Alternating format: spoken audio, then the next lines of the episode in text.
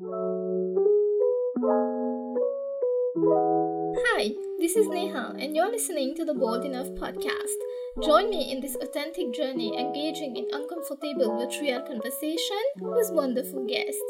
If you want to listen to real people who are winning in their own way and not as society told them to, then this podcast is for you. The Bold Enough podcast is produced by Lyova Digital, hosted by Neha Gunnoo. Hi everyone, welcome to this new episode of the Bold Enough podcast. And I'm excited to have Vickie today with us. Hi Vickie, how are you? Hi, I'm fantastic. Thank you for having me. I'm thrilled to have you on this episode today. Before we start our conversation, can you tell us uh, a bit about who you are and what you do? Yes, 100%. So I am a mindset coach from Montreal, Canada. I currently work for other companies. So I'm like a freelancer coach. I don't I'm not a business owner, so I don't have my own coaching clients. I coach the mindset within multidisciplinary teams. Um, for example, a language school, the fitness academy, a business accelerator. So I act as the mindset specialist in those uh, entities. And it's a lot of a lot of fun. I come from a background of sports coaching, so I've been coaching artistic swimming for the past 13 years. I coach teams all the way to international competitions and now I transfer this knowledge that I gathered uh, into more of a business context. I currently live with the love of my life. And in 30 days, we're starting our nomad life and we're going to start sailing around the world. Wow, that is so exciting. The nomad life. Yay to both of you. Thank you. Okay, so today on this episode, we're going to talk about a sensitive topic it, is sensitive from uh, where I come from in Mauritius. So the pornographic addiction, and uh, you've been you have a, a, a story about this that you'd like to share with us about your ex-boyfriend, if I'm correct. So let's take a step back and tell us how and when did you found out about this addiction of his? Yes, yes. So before meeting the love of my life, I'm currently with, I was in another long term relationship, as you mentioned, and this ex partner had an addiction to pornography. Of course, the first time that you discover that your, your partner consumes pornography, you don't know that it's an addiction yet right? You don't know if it's just a habit or a one-time thing or or something like that but it, the way it happened i actually found things on his phone. Like i was on his phone for whatever reason. I wasn't looking for any evidence but i found like screenshots of photos of girls in bikinis or screenshots of videos and i asked him about it and then he told me that he was consuming. And immediately immediately as soon as i found some i didn't feel comfortable about it. I know a lot of couples are okay with it but for me uh, especially the fact that it was hidden that he was doing it on his own just kind of made it it made it very difficult to to see those images and those screenshots. And um, then it started a habit for me that was very negative which was looking through his stuff right? From that moment on like i had doubts so i would look through his phone look through his ipad or computer to constantly be looking for more because it, it started something inside of me that wasn't healthy either. Mm-hmm. I can understand that. And what happened that uh, made you leave the relationship? Like, I understand that it was becoming very unhealthy for you. Like you said, there are, there are couples who are okay with that, but for you, it wasn't because it was negative and affecting your mental health as well. So, what are the steps that you took to get out of, the, of this relationship? Did you try to talk to him about this behavior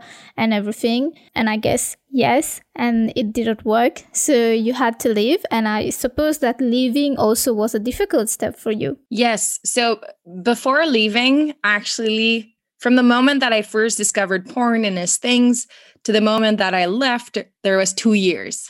So a lot of things happened during those two years. Like I said, at first, I didn't think it was an addiction. But when I confronted him about it and say, hey, I don't feel comfortable of you looking at all these other pictures of skinnier, prettier women all the time, uh, he kind of admitted to me that that's something that he did every single day and that he didn't feel comfortable stopping because i think yeah to to be an addiction it needs to be something that you can't let go of without any help right? And behavioral um, addictions are now accepted in the DSM. So it's really a mental health problem, you could say, I guess. Like it's not it's not just oh I like ice cream a little bit too much. It's like I'm obsessing over ice cream. And if I don't have my ice cream every single day, I'm going to be moody. I'm going to have other symptoms, right? At first, he wanted to try to quit porn for me, pornography, sorry. So we try to reach out to some help. We found this amazing organization called Fight the New Drug uh, that really helped me because there are support groups for addicts, but also support groups for spouses of addicts because it has an incredible impact on us to be in a relationship where we don't feel seen and we never feel like we're performing enough sexually. I know for me, like this also turned into a little bit of verbal violence where my my partner would tell me things like you don't taste good or you smell or you're not pretty enough or you're too fat and that's why I'm not attracted to you sexually. And of course, I'm also guilty for staying there, right? He his behavior was not acceptable, but I stayed there, so I'm just as guilty. I just had hope that once he quit this habit, he would see me again and love my body again, but even I think our our record was 3 months without porn and even after those 3 months he still didn't desire me. So I think the problem was bigger than just that addiction. But yeah, Fight the New Drug is an incredible organization. It's a non religious, non legislative, is that how you pronounce it? uh, organization. And they really do amazing work. They do uh, conferences in schools and workshops. They created a documentary that where they talk about the impacts of porn on our brain. They show brain scans, and you see the impact on the gray matter in your brain. What happens when you're watching porn and when you're making a habit of it of watching it every day. So it's absolutely fascinating to see the impact of that on our society in general and on sexual violence and on uh, even even human trafficking. That's also something that fight the new drug is fighting. I remember we bought we when we started this fight my ex and i we bought those t-shirt that said porn kills love. And then we would wear it in the subway or anywhere so people would come and ask us questions and you know we would talk we would talk about this.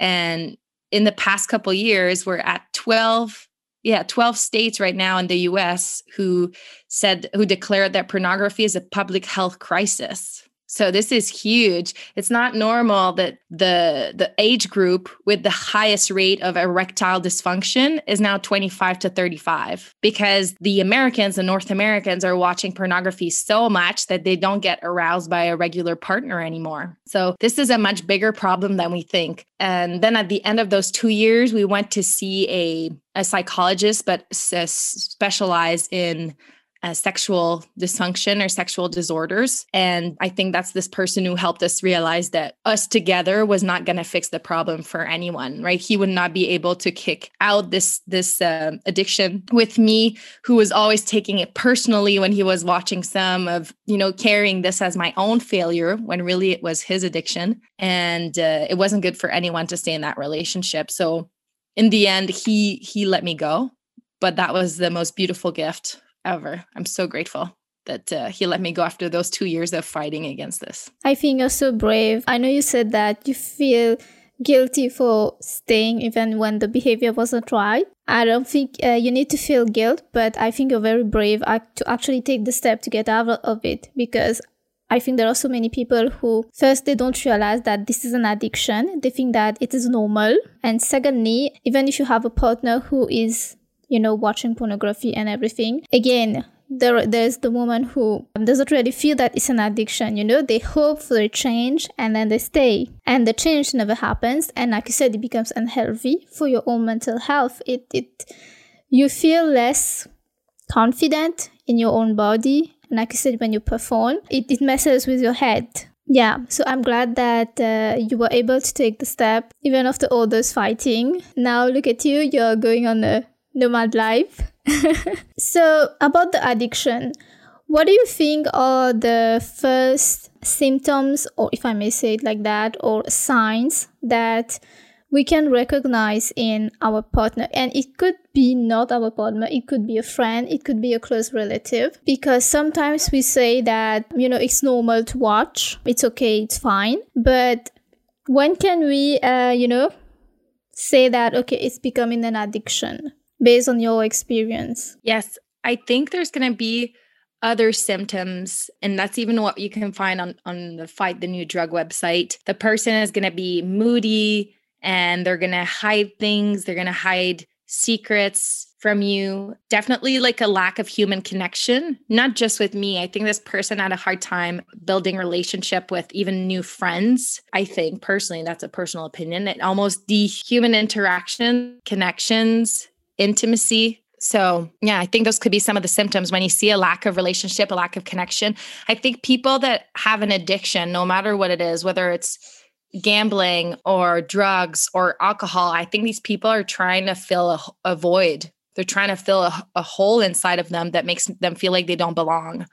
So, any symptoms related to people who, who don't act as if they they feel like they have their place on earth, I think those could be symptoms. I don't mm-hmm. know if mm-hmm. that makes sense.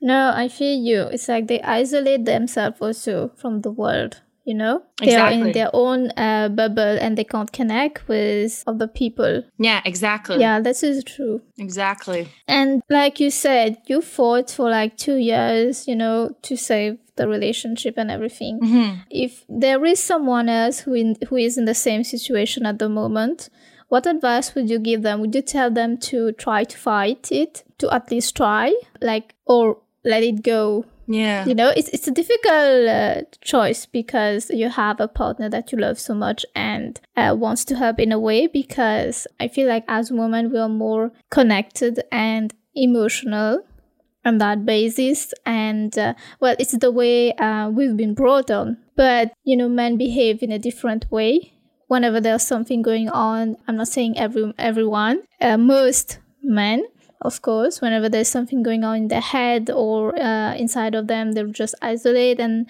don't even communicate and it's difficult to find the root cause of what, what is causing yeah. their irregular behaviors so what advice would you give to someone who is in the same situation at the moment and you know it's difficult to stay or to live mm-hmm to it's it's difficult in both scenarios right? It's difficult to stay and to leave. The first thing i would say get help. Definitely get help from an organization get help from a mental health specialist from someone you can trust and someone that's neutral. Because i know for me i asked for help a lot in the beginning but none of my friends believed it or understood when I was like, oh, my partner has an addiction to porn. They were like, oh, yeah, my boyfriend watches porn too sometimes. And I was like, no, this is different. For me, it's every single day. And when I'm dancing naked in my shower, he looks at me like I'm the toilet. So I was like, it's not, it's not the same as a partner who watches once a week, you know? Uh, so first thing is get help. The second thing is be very honest with yourself. Be very honest with yourself about who you are and what kind of relationship you want. Because if I had been honest with myself, I would have left. I would have left much sooner, I think. I think I stayed there because, you know, you see so many people that are breaking up and having divorce and you just think like, "Oh, I'm going to I'm going to fight and I'm going to stay there. I'm going to I'm going to fix, you know, we're such in a society of like capitalism where whenever something's broken, we just throw it out and buy a new one. And I was like, I don't want to be one of those people. I want to be one of those people who fixes things. But the truth is that in order to fix this relationship, I first needed to fix myself. And when I finally broke up with this partner, sold the house and everything, and my mom, I had I had wine with my mom, and she said, uh, "You know, Vickie, my boyfriend, he's not the most handsome, and I was like, where is she going with this? She's been with this guy for 10 years. She's incredibly happy. She says, he's not the most handsome. He's not the richest. Uh, you know, he doesn't have a, a doctorate. Um, he's not the funniest. He's a little grumpy sometimes. But she says, the version of myself with him is my favorite. And I think it came down to that. I think yes, I my relationship wasn't healthy, but most importantly, I hated myself. I hated who I was. I was overweight. I was sad. I was miserable. I was a, in a victim mindset. I wasn't desired. I had no sexuality whatsoever. I was constantly looking through my boyfriend's things, looking through his phone, through his computer. I hated myself. And that's so much bigger than whether I still loved him or not.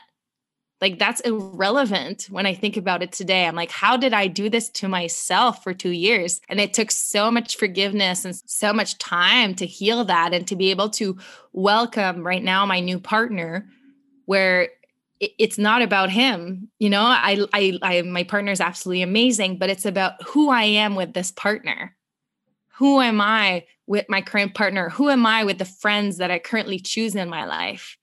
Uh, and I'm so grateful for that past relationship because that's what it taught me. It taught me to to prioritize myself in all the decisions that I'm making. It's not about do I love this job or do I hate this job. It's about it's about do I love myself when I'm doing that job. Um, so that's the advice I would give to someone who just discovered it. Take some time, get some help, and then be very honest with yourself about who you are, who you want to be, and do you love yourself staying in this relationship? Not do you love the other person? I love what you said, and I think I can relate with the thing that you said that uh, fixing things. I can relate uh, in this part. I have been in relationship for two years as well, where I knew the behaviors were not right, you know, things are not right, but I didn't want it to give up. You know, I've never given up in my life in other aspects of my life you know i've always like push further and you know get things done and uh, achieve things in the other fix things with my family and uh, even in my career and everything and it worked perfectly and here I was like, no, I won't give up. You know, you try to fix it. You try to bring changes and everything. And I think it relates also to, I don't know, we hear a lot of stuff that when you love someone, you shouldn't give up. And uh, I've been hearing that like for my whole life that uh, you shouldn't give up. You know, you should always fight harder. But I think the underlying uh, the thing behind that is to always ask yourself whether it's worth it. And like you said, what, how is this affecting you as a person? Because at the end, it's not about your partner, it's about you first. How do you feel? Even if you're fighting, even if you say you won't give up, but are you losing yourself in the process? And I think those are the important questions to ask before you even start to say, I'm going to fight this to the end. You know, I'm never going to give up. This is my life. This is my soulmates and everything. But the reality is something else you know and i feel like there are so many people who don't even go deeper in this in that way to ask those questions to themselves if it's really worth it or not. But rather they are in this other direction where so they are going to keep everything inside of them uh, how they're feeling and everything and you know push further to not give up on that person, on that relationship. And yeah, when you fight, there are some days where things will be like, you know, beautiful and everything is fine. But there are days when it's going to get worse. And sometimes we don't realize how much we're losing ourselves in this process. And even I didn't realize it. When you know, when you're in it, it's something else and uh, yeah um, eventually i guess the fact that you were able to you know realize those things recognize those things is actually a brave step. And now you've opened yourself to someone like you said like your mom said that was really beautiful what she said. It was thick. But yeah that is so true. Before you try to fix something to fight for it always ask yourself at the moment at the present how are you feeling as a person are you okay when you go to sleep? When you wake up in the morning, how is your mental health? And when eventually you start fighting for it, is it draining you? Yeah. Because a fight who is draining you is not worth fighting for. Yeah, if it's not, if it's um, wasting more energy than creating it. Mm-hmm. Yeah, that it. is so true. It's not, and especially when it comes to relationship, right? Relationship are supposed to upgrade your life they're not supposed, and that's something that so many people are mis misunderstand, I think, is that they get a partner to answer their needs. But that's not what a partner is supposed to be. You're supposed to take care of your own needs, and then your partner is just supposed to be bonus. You know, there's like this codependency thing, and like I'm being very careful with the words that I choose. Like, I personally really believe in the power of words. I think that, you know, little sentences like saying, I can't do it, we should remove that of our vocabulary. And for example, I'm very careful. I never say my better half because my boyfriend is not my half. I'm a whole. I'm a whole on my own. I'm one, he's one, and our relationship is one. So it's one plus one equals three it's not him and I that creates one. We're so much bigger than that as humans. You know, I have me, my own passion, my own desires, my own self. There's him, his own passions and dreams and goals and capabilities. And when we're together, we create something completely new that you know that that shines over our friends and over our dreams and right now we're going to sailing around the world and everything that's not me that's not him that's not a combination of us that's something completely outside of us so one plus one equals three is my way to see it now and before i think that's not what it was i think it was one plus one equals half because neither of us were happy and in our full potential. Yeah, and I always say if your partner or the relationship is bringing you additional stress, which you you didn't have in your life, it's not it's not worth it. It should be additional joy. Uh, discovering things, learning new things. Of course, there will be arguments and fights, but it has to be you know, constructive fights that you're able to communicate with and solve and resolve it, and not fights which drains you more or when you when you try to have a communication about it you know to get to the deep cause and actually resolve it and then you have a partner who's going to shut you down and the next day he or she is acting as if nothing happened i don't know if i'm using the right word but this is a red flag yeah but i think those come from experiences and you know talking to people like you said the organization really help you to see things um, having like I said, the right people around you to support you. And while you you're going through something, you actually talk with other people. One thing that I used to to do actually before whenever there was an issue or anything that I feel inside of me wasn't right, I wasn't actually sharing it with other people, not even with my friends, because I felt that those are private stuff that should stay in the relationship and that I have to deal with it alone. And so I never shared with it, you know, with my close friend, people who could have helped me see things in a different way. Because sometimes when you're in it, you have only one direction you know, only one way where you're seeing things. And sometimes when you take yourself out of this bubble and actually share with someone else, of course, not every details, but you know, just talk about it, you see that the other person has a different point of view, a different way. And this can actually make you think in another direction, you know, whether you're really doing the right thing or not. So always reach out for help.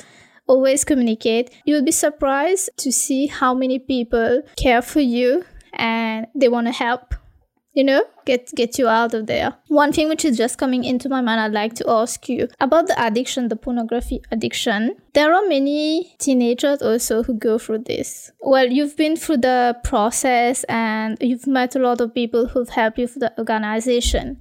Uh, what would you say to those parents right now who are listening to us and they feel like the girl or the boy are having starting to have the addiction? Because you know when you're a teenager and you you know about those stuff, it's wow, it's exciting, it's a new thing. You want to learn more, you want to you know dig deeper what's in there, and sometimes we see that teenagers eventually fall into this addiction because they can't realize the reality with it. So, what advice would you give to those parents, you know, who are feeling and seeing that maybe their teenagers are falling into this type of addiction? How they can address this issue to their kids because screaming and yelling is not going to help. No. No, and and shaming will not work either because like I said people who consume it often comes from a big void inside of them and that void sometimes is shame. So sometimes they watch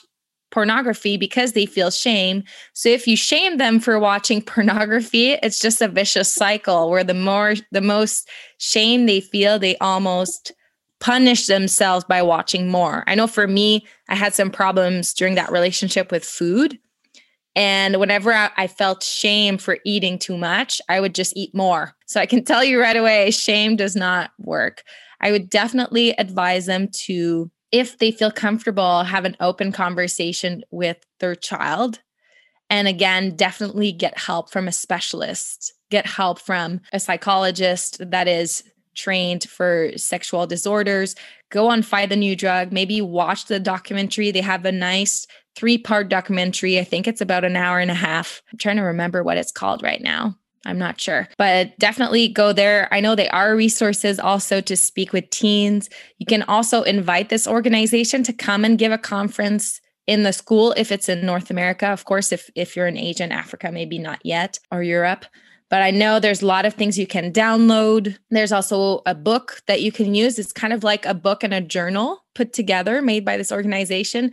And you can write, for example, what made you want to watch a video today, kind of finding what is the root cause of the behavior. So thinking, oh, today I watched it because I felt shame. Today I watched it because I felt bored to kind of see what what is attached to this behavior, what emotion or what state is attached to this behavior. Uh, they also have an app. So that's something that could be useful for kids. I would definitely recommend if parents don't have this yet, but definitely put some sort of restriction filter on your your children's device because there's a lot of kids that are teenagers that develop an addiction of pornography just because they were exposed to an ad that they weren't supposed to and then their brain enjoys it and then they continue to look for those ads and then develop a porn habit as young as 11 years old. It gets crazy when you start reading the statistics and you start reading it. So definitely have something safe for your kids under 18 to to protect them. So I know my ex with my ex, we tried that actually. We had like parental, um, I don't know, how, I don't know how to call it, parental like protection on his phone, and he needed a code that only I knew to get on any adult site. So to purchase a sweater, a sweater on his phone, he needed a code that only I had. But of course, we tried that and it didn't work for us. Like he ended up finding ways. He would like download some images at work and send them to himself on his email. And then he you know he found other ways to consume. But for children if you can at least limit the unwanted sexual images that we're bombarded with nowadays i think that would be something to to start right now. Yeah those are great advice. And do you think that you know this addiction it should have been explained in school you know in college, there should have been, I don't know, talks about it where specialists exit from the organization, they come in schools in college and they explain about it, they explain the causes, they talk to the kids, to the teenagers. I think that would be really helpful actually. You know, in Mauritius, we don't really have that. It's kind of a sensitive topic to talk about, which is kind of sad of like people are ashamed to talk about this actually. And even if they are watching, because it's actually normal to watch once in a while, it's fine. It's not an addiction. But when you ask uh, someone if he or she is watching, and so they feel ashamed about that, you know, they are going to be on the defensive mode that I'm not that kind of person so i'm not watching but this is how you see that those type of topics this is why i wanted to talk about this on the on the podcast and the reason why i decided to do the podcast to talk about this stuff because it has to be we have to feel comfortable to talk about this stuff so that we can prevent addiction, so that we can talk to the kids and the teenagers in a comfortable way, you know? So when the when someone is actually like a specialist or I don't know, an expert in that is coming to talk to the kids or anything, he or she has to be comfortable talking about this topic so that the people listening also has to be comfortable, you know, to gain those uh what what they are saying. Yeah i think it's important it's like sex education right from the start. It's, it's a very important topic it's not a taboo. We have to put the stuff forward. And from where you are do they have the stuff you know if they have, you have the stuff in schools and college yeah uh, we, frequently? We do have sex education. I think it could be a lot better personally. I think we should give like we have specialists. I don't know the word in english but in french I, i'm just gonna like say it in french with an accent. It sounds like sexologist. Yeah. Okay. So we have specialists uh, that are trained and we don't even use them here in canada. It's the teachers that are giving a sex education curriculum and that are asked to teach it to the students and i think that's a huge problem. I think we should take you know we should take nurses or people that feel safe talking about those topics and not impose it on a French teacher who never wanted to talk about genitals with 13 years old. You know, some people are passionate about that and are qualified. So we should give these people a bigger place to talk. And personally, I believe that sex education starts as young as five or six years old, because at five or six years old, it's all about my body is my body, right? We have so many kids that get sexually assaulted by uncles because I don't remember the percentage, but it's huge. It's like 60% of kids that were sexually assaulted, it's by one of their family members. Well, if at five years old, you're already able to know that your tummy is your tummy and that no one is allowed to touch it unless you give them permission, that would protect so many children. You know, people think that sexual education is like teaching cool sexual tricks or sex toys. That's not what it's about. It's about safe sex, it's about consent, it's about knowing how to take care of your body, how to take care of, you know, have a, a healthy sexuality and not feeling shame because of the way your body is. So I think it it should start as young as 5 years old and it should be given by professionals who are passionate about this subject and have studied this topic because they are out there. There are so many excellent communicators when it comes to sexuality. Like there is a great I don't know if it is in your country, but there is a great documentary that just came out on Netflix a couple weeks ago about female pleasure. And that's amazing because we never hear about female pleasure. Like even the sexual education I received in school, we didn't talk about the female pleasure or the clitoris. Um, so definitely, I very much agree with you. It's all about the education. It's all about removing the taboo. And really the goal is to have children and young adults that are safe and healthy. Yes, so true. Let's take a small break, Vickie, and then uh, we continue with our conversation. So, everyone, stay here. We're going to come back. Hi, this is Neha, and you're listening to the Bold Enough podcast.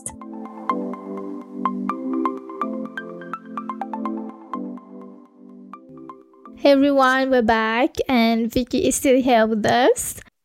Uh, Vickie, I have just one question because before we move, did you ever found out about your ex if the addiction increased or he has been able to get help and everything? I I have no idea. I have no idea. I know after we separated, we met because of course we had to empty all the house and kind of uh, separate our belongings and all of that. I know he said he had consumed because I think he like when we broke up, he hadn't consumed in maybe 30 days. But after that, I don't I didn't hear about him ever since. No. So I have no idea if he's still consuming today or not. As per what uh, you went through in the organization who helped you, do you think that people who actually uh, embark on this support, you know, to relieve themselves from the addiction, they actually get out of it? Like it is a possibility. 100%. 100%. This organization has so many testimonials of people that have been, I'm going to say clean, but clean is not the right word, that have been sober, also not the right word, for like 15 years or 10 years or, you know, several months. So I think it's 100% possible because once you embark in this community, you will meet people that have done it. True. And when you have a support group, when you see another person who's been through the same thing, you know, here with you, trying to get out of it, I think this is what gives you more motivation to to get out of it too. So this is the reason why seeking help is very important to have a support group, people who won't shame you, people who will accept you for who you are. So then you can go on your healing journey as well. So do seek help. If anyone who is listening to this episode and is in the same situation even if you are on the other side. Both of you you have to get out of the bubble take the leap be bold enough. Things would be different on the once you get out of the bubble. And just it's just that leap which is difficult you know to get out of it like you keep on thinking and thinking, how am I going to do that? What if I fail? What if it's a wrong decision? And you have all those uncertainties and everything. This is actually the most difficult part. But once you've gone through that, once you've said yes, things actually change very easily. It's like on the flow. Yeah. Okay. So before we end this uh, episode, Vickie, can you share one of your biggest milestones so far? Is it the sailing? Yes, yes, it is. You guessed it. It's definitely buying the sailboat. A little bit before my separation is when I started dreaming about moving on a boat. So I went on a sailing trip to the Bahamas. And uh, wow. yes, I spent two weeks there on a sailboat and it was just incredible. And when it, when I came back, I was like, okay, this is what I want to do. I want to sail around the world. And then I started taking classes, went through the separation, took more classes and more classes, and looked into boats that were, you know, for sale. Just, yeah, just have been really perseverant towards that dream for the past almost four years now. And then I created a dating profile. What I said, I'm looking for a sailing partner. So I was interviewing potential dates, really thinking, oh, do you, what's your experience in sailing? Do you get seasick? and I would I would tell them, you know, now I want my I want my relationships to be more about me and what I want. And I was like, if sailing is also what you want, awesome, then we're a good match. And if sailing is not your dream, then we're not a good match. So it wasn't about the person anymore. It was about me and what kind of life I want to create. And I met this amazing man who also wanted to sail, who speaks like 10 languages. So super practical when traveling around the world. Had a lot of experience traveling. And I was like, perfect. This is a great match.